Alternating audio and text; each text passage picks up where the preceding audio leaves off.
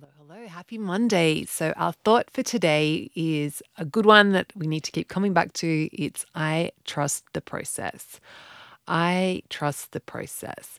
And the whole like this thought is so powerful because when we're trying to change anything, like trying to change on our own can be like believing that we can do it is our biggest barrier to change.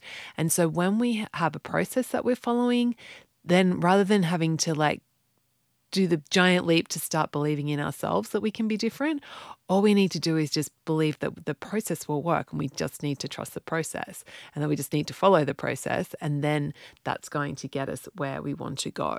Um, so that's why we have a process in the Naturally Healthy Club, and it's really simple. Remember, it's just those three things that we're LIT, so we're listening to our bodies, we're making intentional choices, and we're tracking our progress. So you can do this. We're breaking it down into tiny habits, and just remember, yeah, come back to this thought. I trust the process. I trust the process. I trust the process. Okay, have a beautiful Monday, and I will catch you tomorrow.